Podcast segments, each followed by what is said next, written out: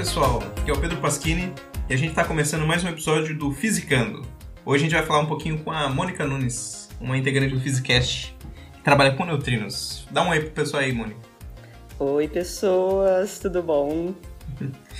É isso aí, vamos quebrar nossa simetria em 3, 2, 1. Tururu.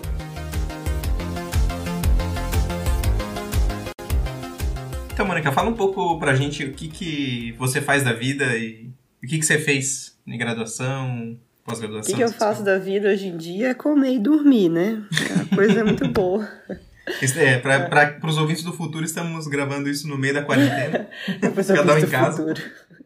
Os ouvintes do futuro. Não, mas pera. Se 40 vocês tô sobreviveram, Pra caralho. Se você sobreviveu, Não, você vai mas- estar escutando isso. Isso. Não, mas durante a quarentena, que é o que a gente tá, que é o que tá rolando agora, não, eu tô trabalhando bastante, né? Comer e dormir, acho que é o que tá no meu sonho de poder fazer o dia inteiro. Mas não é isso que eu tô fazendo. Então, hoje em dia, sou pós-doc, eu faço né, o pós-doutorado na Syracuse University, que fica aqui no estado de Nova York, nos Estados Unidos. Você tá Toda morando em Nova York? Não, ela fica no. Ah, não, então ela fica no estado de Nova York, mas eu toda a minha pesquisa ela é feita em experimentos do laboratório Fermilab, que é um laboratório que fica perto de Chicago. E, tu, e toda a minha pesquisa eu, eu faço no Fermilab, então eu moro perto do Fermilab, perto de Chicago. Mas eu sou funcionária de Syracuse, entendeu? E durante a minha vida eu fiz, né, eu fiz a graduação, fiz o mestrado, fiz o, o- o doutorado também na Unicamp. Tem é, eu fiz a, fiz, o fiz a graduação, fiz o bacharelado, o mestrado e o doutorado na Unicamp. Há longos anos, há muitos anos. Melhor não entrar nisso, né? Melhor não entrar nessa pra mim também faz. que eu também faz muitos anos. Porra. É, ainda bem que o tempo passa, mas olha, demorou esse tempo, viu? Nem me fala. Tudo velho aqui. Já era pra estar se aposentando, né? Queria, né? Queria. Vou continuar fazendo física na aposentadoria 60 também. anos ou mais, é. Não, pera. da- Daqui a 60 anos eu tenho 90. É, é verdade, talvez demore mais ainda. Não, filho, demore menos, né? Eu espero. Mas- ah, é que você tá nos Estados Unidos, né? Que no Brasil é, demora mais. Ah, não, tá. Não, pera. Não, mas mesmo aqui, eu não sei. Não, quanto Não, que tá no Brasil a idade oficial? Tá menos, né? Eu espero. É infinito, eu acho que não. Enfim. Galera aposenta Depois da reforma da 150. Previdência. É, É, aí tá- eu sei que ficou foda, é. é então, não sei dizer, eu não sei. Eu só sei chorar, assim. Porque, Só na verdade, eu acho que. Bom, não vamos entrar em política. Não, melhor não. Bom, É. se soltar, se Falar, soltar a minha sol- língua aqui, eu vou feliz. mas Isso, é. Vamos, vamos, vamos ficar quietinho, né? Vamos ficar quietinho. Ah, se você quer saber um pouco mais sobre os motivos da Mônica entrar na física e um pouco mais sobre como foi a graduação dela, ou- ouça o nosso episódio de. Você lembra o nome Motivos pra fazer física. Ah, isso, esse Tem- episódio. É, motivos pra fazer física. Tem os meus motivos, tem os motivos do Pedro, os motivos do César e os motivos do Sato, né? Tem Uhum. lá os motivos que levaram a gente a fazer física. É. Muita gente acha que se pergunta o que, que leva uma pessoa a, a não, não ir fazer coisa que dá dinheiro e estudar física. A gente se pergunta isso ainda hoje. A né? gente se pergunta, mas sim. Mas todos temos um motivo. No, no, no fim, no fim das contas, todos temos um motivo. Não necessariamente um bom motivo, mas é um motivo, né? Sim, exatamente.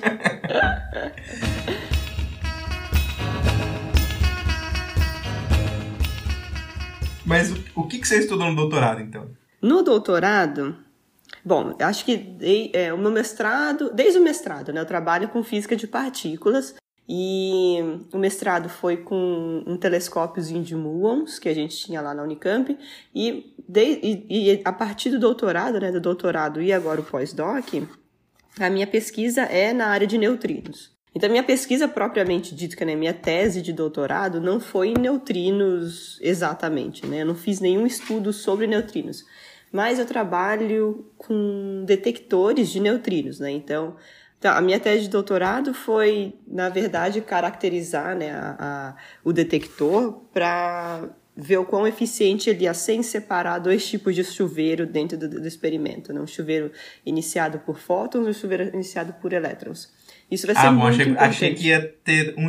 A pessoa ia tomar banho do detector. Ah, não, tem que tomar banho para entrar no detector. Se você Pra quiser entrar- nadar no, no nitrogênio, no nitrogênio líquido.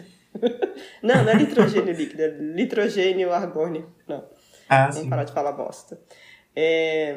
Não é Não, argônio chu- líquido, não? Argônio líquido. é. Esse foi nitrogênio. É porque eu tô Não é liquid retardada. argon. que você- É, são, são 9 horas da manhã aqui num domingo, gente. Eu acabei de acordar, sair da cama, vim direto pra sala pra gravar com o menino Pedro. Porque a gente tá numa diferença de. Quanto, te- de quanto tempo é a diferença? Acho Que que horas mais são de, acho que mais de 12 horas. Aqui são 10 horas da noite. Ah, então são 13 horas de diferença. 13 horas. Mas me- uma coisa que, eu- que me pegou ali, que você falou que você construiu um telescópio de muons. Você apontava o É. telescópio para uma estrela, é isso? Não, não, o um telescópio mais. de Mu... O que que é um telescópio? O telescópio de muons, ele é, na verdade, são... são, são... É, monta- é Raquetes. um monte de muons que nem um Lego, assim? Não. É feito de muon ou é para detectar muon? Não, é para detectar muons. Então, Ah. para detectar muons, a gente precisa só de um cintilador plástico, que é uma coisa relativamente simples de achar na, na nossa área, né? Então, para fazer um telescópiozinho de muons, a gente alinha algumas placas, algumas raquetes feitas de cintilador plástico e faz contagem de muons, né? Então, a minha ideia era contar os muons. Então, eu queria ver como que eles distribuíam com relação a um ângulo com relação à vertical. E foi esse o meu estudo. Então eu mudava a, a abertura. Você estava vindo de cima, do lado, é isso? É, então a gente mudava a abertura do telescópio, que era meio que mudando, a mudando as distâncias entre as raquetes. Quanto mais separadas eles, as raquetes estavam, menor era a abertura do telescópio, porque eu- eu queria que tivesse uma coincidência entre todas as raquetes. Então o muon tinha que passar por as três raquetes. Então, quanto mais distantes elas estavam entre si, menor seria o ângulo que o telescópio poderia aceitar o muon, né? E quanto mais próximas as raquetes estivessem entre si, maior seria a aceitação, né? Maior seria o ângulo que a- essas partículas poderiam vir. Mas era só um cintilador plástico. Então eu contava o número de muons, o número de coincidências que eu tinha entre as três raquetes. E aí com isso a gente conseguia fazer o estudo. Mas me, fala que você chegava assim quando estava conversando com seus colegas de laboratório assim, me passa aquele negócio do Guda. Que Você nunca viu esse meme aí? Desenha a raquete. esse eu não vi. Ah, não. Esse eu não vi. Que o, o não consegue, né? Ai, não consegue. caralho. Ai, caralho. Ai, eu Dizer aquele negócio do Guda.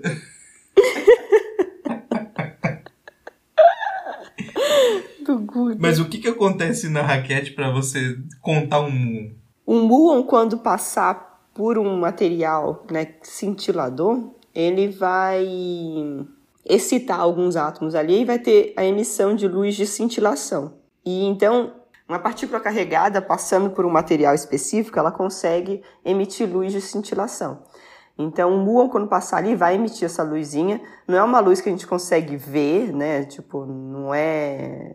Não vai ser um flash assim grande, mas vai ser uma luzinha pequena na área assim de, do azul. E aí essa luz vai ser é, coletada por um sistema de leitura de luz, que é o que a gente, que é uma fotomultiplicadora, por exemplo. Que é um sistema que vai coletar essa luz e vai amplificar o sinal, porque ele é muito fraquinho. O, o flashzinho é muito fraquinho. E aí a não é uma coisa que faz uma colagem vai- de fotos, né? Então, Que? Vai fazer uma colagem? é não é uma foto multiplicadora, não faz uma colagem de fotos. né? Ai, ai, ai. Não, foto multiplicadora, ela vai multiplicar uma única foto por ela mesma. Ah, pior que é isso mesmo. É um Paranauê assim, mas ele não vai fazer colagem. Ah, tá. Vai sobrepor todas elas. Pra ficar mais E- nítida. Pra ficar mais nítida, exatamente. É, exata- é isso mesmo que uma foto multiplicadora, Uhum. foto multiplicadora faz. A gente aplica uma tensão nela e ela consegue multiplicar o sinal que a gente vê, né, amplificando esse sinal através do efeito fotoelétrico. No comecinho é efeito fotoelétrico, aí depois ele vai amplificando. Mas é, então foi isso que, que eu usei no, no, no mestrado. Eu esqueci que você tinha falado no doutorado. Você tava. No doutorado e no pós-doc, eu trabalho né, mais voltado para neutrinos. No, no, no doutorado, A minha pesquisa foi usando os detectores de neutrinos, né, aqui do Fermilab, e só que não fiz, não fiz a não fiz a pesquisa com neutrinos exatamente, né? Eu fiz na caracterização, na otimização do detector para ver as respostas de neutrinos, né? Para diferenciar, no caso foi para diferenciar. Foi foi com Lariat que eu usei. Hum. Mas a pesquisa que eu fiz ela pode ser aplicada em outros detectores de argônio líquido também. Então, o Lariat é um detectorzinho pequenininho no Fermilab, a gente não usa neutrino nele. A gente só usa as partículas que a gente espera encontrar num experimento de neutrino. Seria o background, né? Não, não background, mas tipo a resposta. Mesmo. Não, a detecção uhum. é. Então, numa interação de neutrino com argônio, a gente espera que existam pions, é, prótons, muons e elétrons que apareçam ali, né? E uhum. então no Lariat a gente usa essas partículas, cáons também. Então no Lariat a gente usa essas partículas que a gente espera encontrar como resposta de interação de neutrinos para saber como é a assinatura dessas partículas no detector, nesse tipo de detector. Né? Então a gente vai olhar lá, ah, o sinal de um elétron é desse jeito aqui, então, quando a gente vira um sinal desse jeito, a gente sabe que é um elétron, ou um fóton, né, no caso. Mas eu, a, a, a minha tese foi na separação de chuveiros de sinais de elétrons e de fótons dentro da TPC, dentro do detector. O que é um chuveiro no detector? Bom, um elétron e, ou, e um fóton, quando eles entram no, no detector de argônio líquido, é, eles vão iniciar uma cascata de outras partículas. Então, por exemplo, um muon, um muon ele é bem penetrante. Então ele consegue passar grandes distâncias de argônio líquido e só deixando um traçozinho ali, que é só esse só ele está perdendo energia só de uma maneira que não gera outras partículas, que vai ser só para mostrar o sinal ali. Mas um elétron e o fóton, eles vão perdendo energia de maneira com que eles criam outras partículas. Então, um único elétron que entrar ali no, de, no, no, detector, ele vai dar origem a uma cascata de, de, outros elétrons e fótons ali dentro. E um fóton também, quando ele entra no detector, ele vai dar origem a uma cascada de elétrons e fótons ali dentro. É assim que você diferencia o muon do elétron, por exemplo. Você vê é, traços é. diferentes. Um, é exatamente. Um muon dentro do detector de argônio líquido, ele deixa só um traço. E um elétron, ele vai fazer um, um, uma bagunça ali, tipo um cone é tipo um chuveiro atmosférico, mas só que dentro do argônio. Uhum. É... é, é tipo um, uma cascada de partículas. Então entra uma, você vê um único tracinho no começo, mas depois com a propagação da partícula você vê um, uma bagunça. A gente pode uhum. colocar algumas fotos dessa no, no, no Insta, é. se vocês quiserem ver. Acho que no uhum. nosso Insta a gente pode fazer umas fotos dessa. Mostrando como que é o sinal que a gente vê. É, se algum ouvinte quiser procurar no Google, é, chuveiro atmosférico, talvez dê para ter uma ideia de mais ou menos o que é. parece. Ou se você procurar é, Event Display no Google de, Argo, de LARTPC, Event Display LARTPC, você também encontra as imagens que eu estou falando, do detector que eu estou falando. Só que o problema é que o elétron e o fóton, eles deixam um sinal visualmente muito parecido. Então, se você olhar o sinal do elétron e do fóton no detector, é, é muito similar. Os dois iniciam um chuveiro, uma cascada de partículas, então fica meio complicado de, de diferenciar. Só que tem algumas particularidades ali que a gente consegue separar esses caras. E foi nisso daí que eu foquei na minha tese. E, e isso é muito importante para a física, para resolver um dos problemas que a gente tem. Porque existe um problema de que a gente detectou um excesso de partículas onde a gente não esperava. E uma das maneiras de tentar entender da onde veio esse excesso é justamente diferenciando o sinal de elétron e de fóton, que é muito parecido.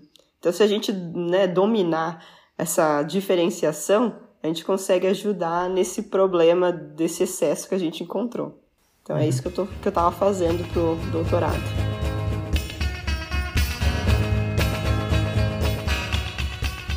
uma, acho uma coisa que é interessante para quem está ouvindo só em, em áudio, tenta explicar para a gente o que, que parece o detector, como é que ele é? Ele é redondo, é triângulo Illuminati? É um, é um balde cheio de argônio. É um balde, um baldinho.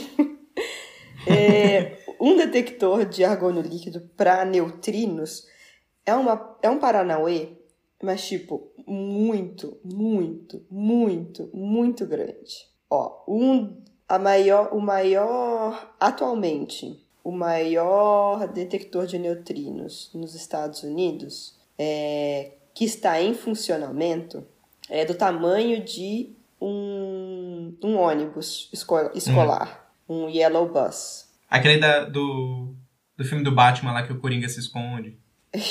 Esse daí. Então, é um Paranauê daquele, daquele tamanho mais ou menos, é, cheio de argônio líquido. Ou seja, é um líquido muito frio ali dentro. Então, essa, esse daí é o menor. Acho que esse, é, esse daí acho que é o maior detector de neutrino que está funcionando aqui nos Estados Unidos agora. Só que semana passada a gente terminou de encher um outro detector maior ainda, que vai começar a tomar dados agora, sei lá quando, né? E a gente está construindo um outro. Eu não sei nem comparar isso assim só com palavras. Mas é um detector. Para quem, quem conhece a Unicamp, para quem conhece a Unicamp, é um detector do tamanho do prédio da geologia. Sabe aquele Nossa. prédio novo da geologia? Sei. É, é que, novo. Tipo, construindo. É novo cacete, né? Tipo, Quando deve eu ter entrei em 2007, ele já tava em pé e não tinha terminado ainda. É, então, exatamente, exatamente. É um prédio que tá construindo tem muito tempo. E acho que terminou agora há pouco, né? Dizem que terminou, né? Eu não acredito. Dizem que terminou, eu não fui lá ver ainda. é. Talvez o vão do o MASP. O MASP acho que é, um, é uma referência ah, que o pessoal ah. conhece mais. Ele parece é. um pouco com o MASP, né? É, é, então, são quatro vezes o tamanho do MASP. Do tam é, acho que é isso. Quatro é. vezes? É, porque são quatro módulos daquele tamanho. O que eu ia falar, é então, é do tamanho. Um módulo é mais ou menos do tamanho do prédio de geologia, né, da Unicamp, e do tamanho uhum. do prédio do MASP, então. Que acho que eles são compatíveis, não? O tamanho? Eu, ah, Cacete. olhando assim, na minha memória, acho que é razoável. É, então, da mesma na minha memória também parece. Né? É, na minha memória também parece uma coisa razoável. Mas são quatro daqueles módulos. São quatro prédios desse tamanho, cheios de argônio líquido. Imagina o é tamanho dessa merda. E tudo isso fica enterrado numa. Como que é o nome? É. Mina. Numa mina, é. Numa mina. Então fica super underground para barrar né, as partículas de chuveiros atmosféricos, etc é, para barrar raios cósmicos, que a gente não quer detectar nesse experimento, a gente só quer estudar neutrinos nesse experimento. Então ele fica bem enterrado. Esse daí chama DUNE, D-U-N-E. É, esse experimento vai ficar pronto daqui a uns 15 anos e vai tomar dados por mais uns 20 anos. Sei lá quanto tempo, acho que por uns é 15 anos. anos que ele vai demorar? Achei que era menos. Uai. Achei que já era 2005 a 30. 2025 a 30, não. 2020, ah, será? Acho que não, porque não. Bom, Estão abrindo buraco ali ainda. Ah, achava que já tinha. Eles já iam aproveitar uma mina que já existia, né? Não é. Bom, não já estão abrindo buraco para descer as coisas. Estão ah, arrumando, estão arrumando o negócio ali. A mina existe já, mas estão uhum. arrumando as coisas ainda. Bom, mas é um negócio que vai demorar para ficar pronto. Vai demorar. E agora esque... e depois eu esqueci os, é, eu esqueci os números agora. Mas é um negócio que vai demorar para ficar pronto e vai tomar dados por muito mais tempo ainda também. Então é bastante coisa que vai rolar ali. E esse experimento chama Dune. Argônios vão rolar ainda. Argônios vão rolar. Neutrinos vão rolar. Neutrinos vão rolar. E. O que eu tô falando? Ah, falando do tamanho né, das coisas. Eu faço parte desse experimento, desse Dune. Não tô fazendo muita coisa, não tô fazendo tanto quanto eu gostaria, né? Mas eu faço parte dele. Eu também faço parte de um outro experimento chamado SBND, SBND, que é uma versão um pouco menor desse Dune então ele fica aqui no Fermilab mesmo, ele fica quase que na superfície e ele, ele é uma versão menor. Ele tem 4 metros por 4 metros por 5 metros de profundidade. É um paralelepípedo, mas de um tamanho mais, mais, mais normal, né? É, parece aquela, aquela parte de trás do caminhão, né? Que o caminhão leva. É, parece a, a, a caçamba que chama. Talvez, não. talvez seja caçamba, não é. sei o termo técnico. é, o caminhão, a parte. É, é quadradão, um paralelepípedo quadradão, né? A tecnologia é a mesma, ele também vai ser cheio de argônio líquido e tudo mais. Só que ele tem, e também vai estudar neutrinos, só que ele tem uma, um outro objetivo. Ele vai estudar uma, os neutrinos uma outra faixa de energia. Então a gente vai conseguir diferentes olhares para os neutrinos, né? Diferentes ângulos de visão. Acho que achei a analogia perfeita. Imagina uma Nossa, marmita. Que medo, que medo, que medo. Uma marmita, só que enorme e cheia de argônio líquido. Nossa. Esse é o experimento. Nossa. Não, mas a marmita enorme é tipo, enorme do tamanho da sua sala, né? Não é uma marmita enorme que você não. Né? É, é marmita enorme, do tamanho da sua sala. Ou de um prédio, dependendo do experimento que você tá pegando. Ou, dependendo, ou do prédio, dependendo do experimento. É. Do SBND, acho que é o tamanho da sua sala, né? 4 uhum. metros, 4 metros, 5 metros. É. é. Dependendo da sala, é. Dependendo da sala, é. Mas, tipo, é uma coisa que dá pra você ter uma ideia, assim, né? Um pouco maior que a sala e etc. E o outro experimento são coisas de tamanho de prédio. São é coisas muito, muito grandes. Mas isso tudo é porque neutrino é muito difícil de ser detectado, né? Então, tem, tem um episódio de neutrinos no Physicast já. Então, você volta ali um pouquinho que vai ter episódio de neutrinos. E aí vocês vão entender o porquê que a gente tem esses detectores gigantescos, né, para estudar essas partículas.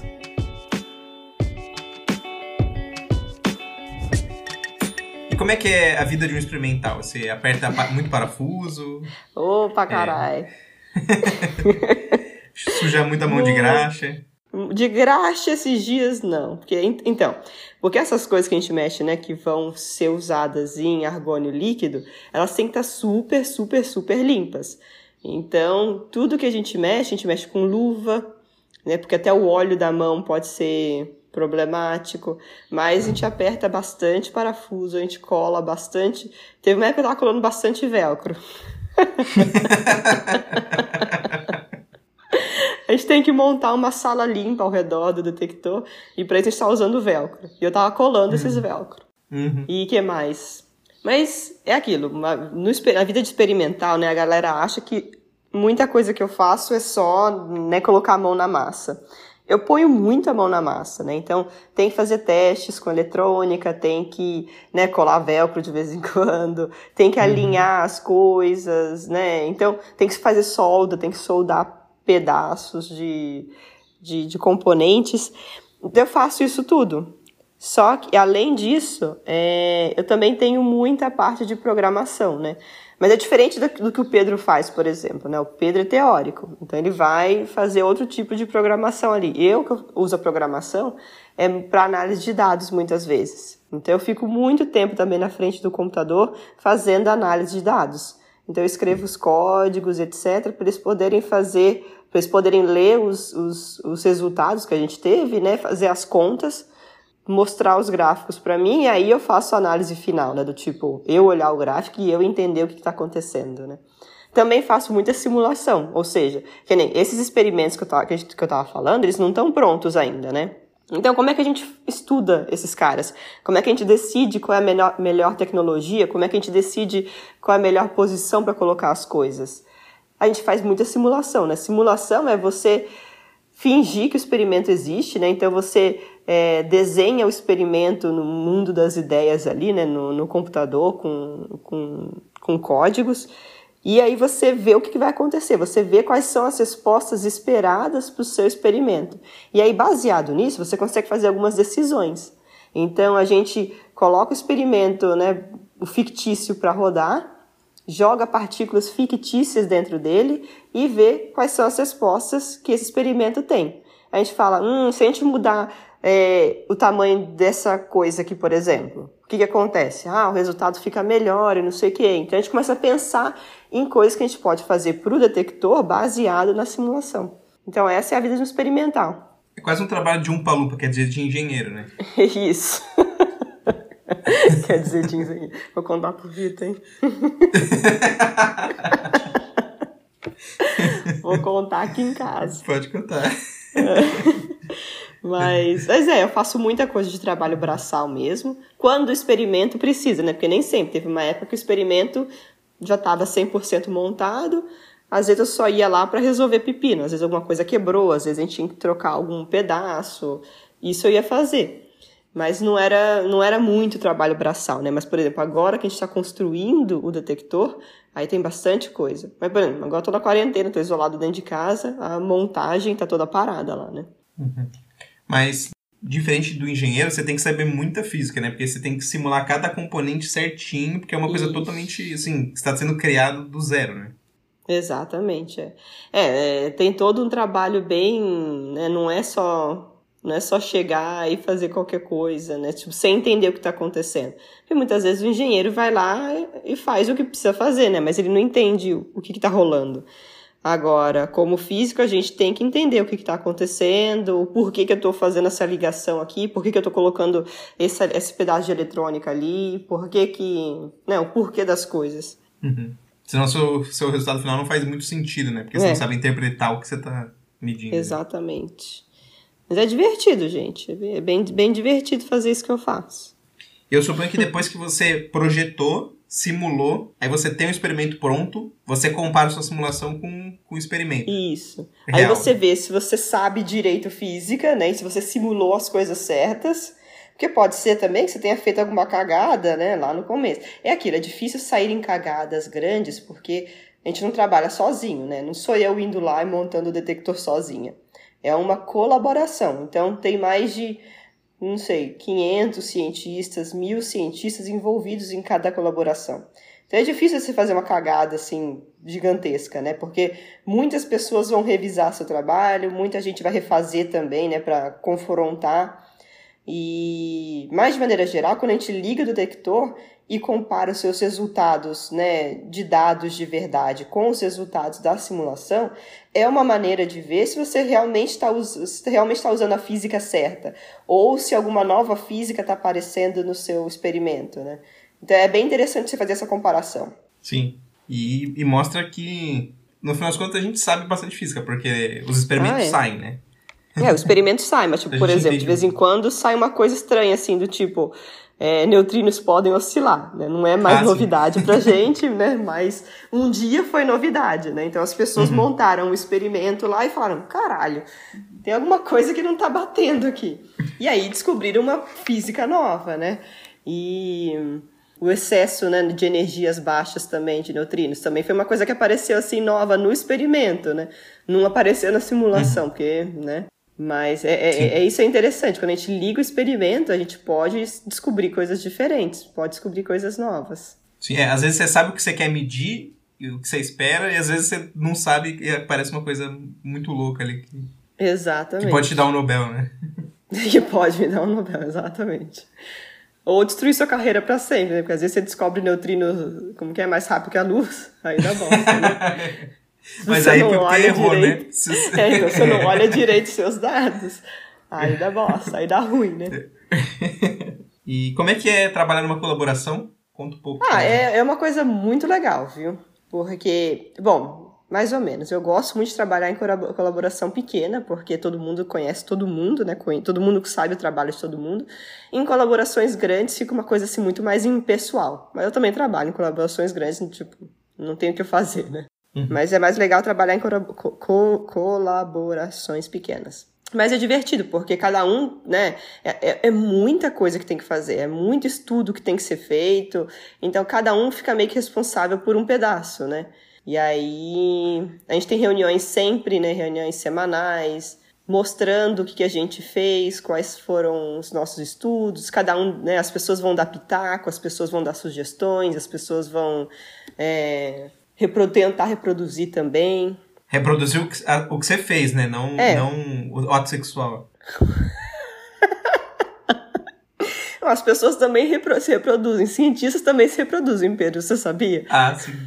é, senão, senão era uma espécie de extinção, né? Exatamente. As pessoas também se reproduzem, cientistas também Mas dentro da colaboração?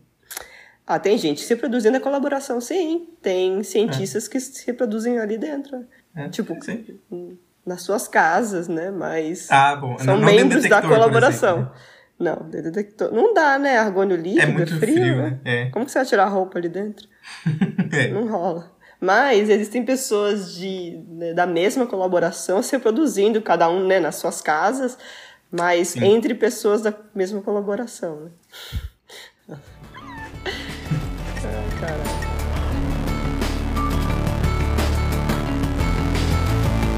além desse trabalho de apertar parafuso e, e mergulhar no argônio, o que mais que você faz? você tem um Instagram de divulgação científica, é isso? É, então além de nadar no argônio líquido e apertar parafuso todos os dias. E colar velcro, esqueci disso. E colar velcro, é. e, e além de fazer essas coisas, eu também gosto muito de fazer divulgação científica, né? Eu acho que é importante, né? É muito importante todo cientista fazer divulgação científica, devia ser uma obrigação de todo cientista. E eu faço divulgação científica, eu faço divulgação científica, né, aqui no Physicast, né, com esses meninos. Faço também divulgação científica lá no Instagram, então meu Insta Moes Nunes, Mos Nunes, também tem bastante coisa de física. E agora, é bem recente isso, eu não sei quando esse Fisicando vai ao ar, mas é, criei um canal também no YouTube tem uma semana, também para falar de física, também para fazer divulgação científica. Então, chama A Física lá no YouTube. E aí você vai encontrar vídeos sobre física. vai, quando esse Fisicando sair, já vai ter um vídeo também de neutrinos lá. Então tem um episódio no Physicast de neutrinos, tem episódio lá no A Física também de neutrinos. Escuta tudo. É, vai lá, escuta E se não tudo. gostou, a gente faz mais. E se não gostou, a gente faz mais. Manda mensagem pra gente que a gente faz mais, né? Isso. Fala assim, não gostei desse episódio de Neutrino. A gente vai lá e faz o dobro. Fala que fala, tá uma merda, tá uma merda esse negócio. A gente, a gente faz outro. Não tem problema. Mas é, então eu faço isso. E como é que é fazer divulgação científica no Instagram? Como é que veio essa ideia e, e como que é a, a dinâmica? Eu acho que, tipo, eu gosto de rede social, né? E só que ao mesmo tempo eu queria, eu queria fazer alguma coisa útil, do tipo, não só mostrar meu café da manhã para as pessoas, mas uhum. além disso, mostrar é, a vida de uma cientista, porque falta representatividade, né? Quantas mulheres cientistas na área de física, especialmente, você vê por aí? Quantas você escuta falar? Né? Então eu acho que falta muita representatividade. E aí, por conta disso, eu decidi né, falar de física, né, né, uma mulher falando de física, e também mostrar o dia a dia de uma física, né? Como que é, como que uma, como que uma física vive. E eu achei o Instagram uma, uma boa oportunidade para isso, então eu uso o Insta para justamente falar da minha vida, falar de física, para as pessoas né, meio que desmistificarem que um cientista é aquela pessoa louca, que é um homem, né? Já começa daí. Então eu quero desmistificar que um cientista é homem, desleixado, super nerd que não faz nada além de estudar. Então eu estou realmente usando o Insta para mu tentar mudar essa visão das pessoas sobre cientistas. E tá dando certo. Eu recebo várias é, várias respostas bem legais, assim, principalmente de meninas. Então eu espero, né, que com o Insta e com, a, e com o canal no YouTube eu consiga inspirar também mais pessoas, que às vezes as meninas nem sabiam que essa era uma possibilidade para elas, né? Falta tanta uhum. representatividade que as pessoas às vezes nem sabem que essa é uma possibilidade que elas podem é, seguir, né? Que esse é um caminho que elas podem seguir. Então eu tento fazer isso. Bem legal. Por mais mulheres nas ciências. Sim. Então se você for uma mulher e estiver pensando em uma carreira para seguir, que tal física? Uh. Ou se você conhece alguém que você acha que né, levaria jeito para físico, todo mundo pode ser físico, né? Mas, tipo, a gente sabe que tem algumas uhum. pessoas que já têm uns sonhos, assim, mais é, exatoides, né? Desde criança, desde cedo. Incentiva essa pessoa, né? Uhum. Mostra o Physicast para ela, mostra o meu Insta, Mostra o Instagram canal. da Mônica. É. E isso aí pode inspirar as pessoas. Sim, sim. É, incentivar acho que é sempre bom, né? Você vê que a pessoa é, é curiosa pelo universo, tenta ajudar mostrando o que, o que, que, o que, que tem de ciência, né? É, Busca exatamente. canais científicos confiáveis e mostra. Acho que hoje em dia tem bastante coisa, ou pelo menos está crescendo, né? É. Tem bastante canal legal. Outra mulher cientista que, tem, que faz bastante coisa online é a Bibi Bailas. Então, ela também tem um canal no YouTube, o dela já é gigantesco muito feliz pelo sucesso dela, e que chama Física e Afins no YouTube. Então, se você também quer estar buscando também inspirações científicas femininas, ela também é uma boa. Então, tem o, a, o Insta dela, que é Bibi Bailas, e tem o canal dela no YouTube Física e Afins. Vale a pena dar uma conferida lá. É, e tem, ah, bom, já que a gente tá citando, tem uma outra moça que eu acho que chama Ale Passini, que tem um, um canal que chama O que diz a física. Hum, Ela também fala sobre física. Tá aumentando, né? Tá crescendo a divulgação científica, né? A divulgação científica Sim. feminina no Brasil. E fora também tem é, Physics Girl no YouTube. Também é bem Ah, legal sim. o canal dela. E, sim, é bem grande também, né? É, é em inglês tudo, mas é bem legal. Mas tá aí, algumas dicas pra vocês. A gente deixa escrito em algum lugar. E- isso. Aqui no canto superior direito, esquerdo. no ouvido direito, no esquerdo. no- No ouvido direito, no ouvido esquerdo, você clica no ouvido. Que aí Isso. vai conseguir. clica, clica no ouvido. Clica no ouvido que aí você vai, você vai conseguir acessar a nossa informação. Então, você quer finalizar com alguma coisa? Ah, eu quero finalizar com incentivando as pessoas a irem para a ciência. Então, se você gosta de ciência, se você conhece alguém que está interessado em ciências, estimula essa pessoa, é, mostre os canais, esses canais que a gente está falando, etc. Porque essas pequenas coisas podem fazer a diferença, né? Na... Foi isso que me levou a fazer física, né? Alguém lá atrás, no caso meu pai, ele me incentivou a ser bastante curiosa, né? Me mostrava as coisas. Então, se você fizer isso com alguém também, pode ser que você esteja trazendo ela para um mundo sem volta da física. pro lado obscuro da, da física. Não, é brincadeira. É, não, é só isso. É tipo, não caiam em fake news, então sempre, sempre busquem fontes seguras de ciência, né? Então, esses canais que a gente falou são fontes seguras, artigos são fontes seguras, né? Então, sempre pesquisem, continuem curiosos. E não esqueçam de me acompanhar lá no YouTube, lá no Instagram. Também não esqueça de acompanhar o Physicast no Instagram, porque a gente posta bastante coisa legal Sim. lá também. E no, no Twitter também. E no Twitter também. É que Twitter eu não sei usar, gente. Eu preciso aprender a usar Twitter. né? Olha que absurdo. Eu sei, eu sei mexer com argônio líquido, sei mexer com o meu Twitter, eu não sei usar Twitter. Isso significa que você tá ficando velho. Tô ficando velho. Coisa, né? É. Então é isso aí, faz que nem o grande filósofo ET Bilu e apenas busquem conhecimento.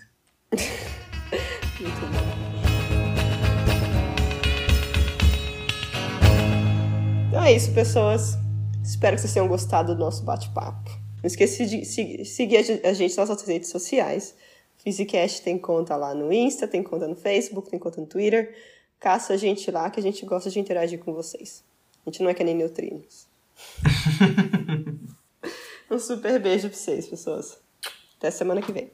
Não, até a próxima. Tchau. Até a próxima. Tchau. É.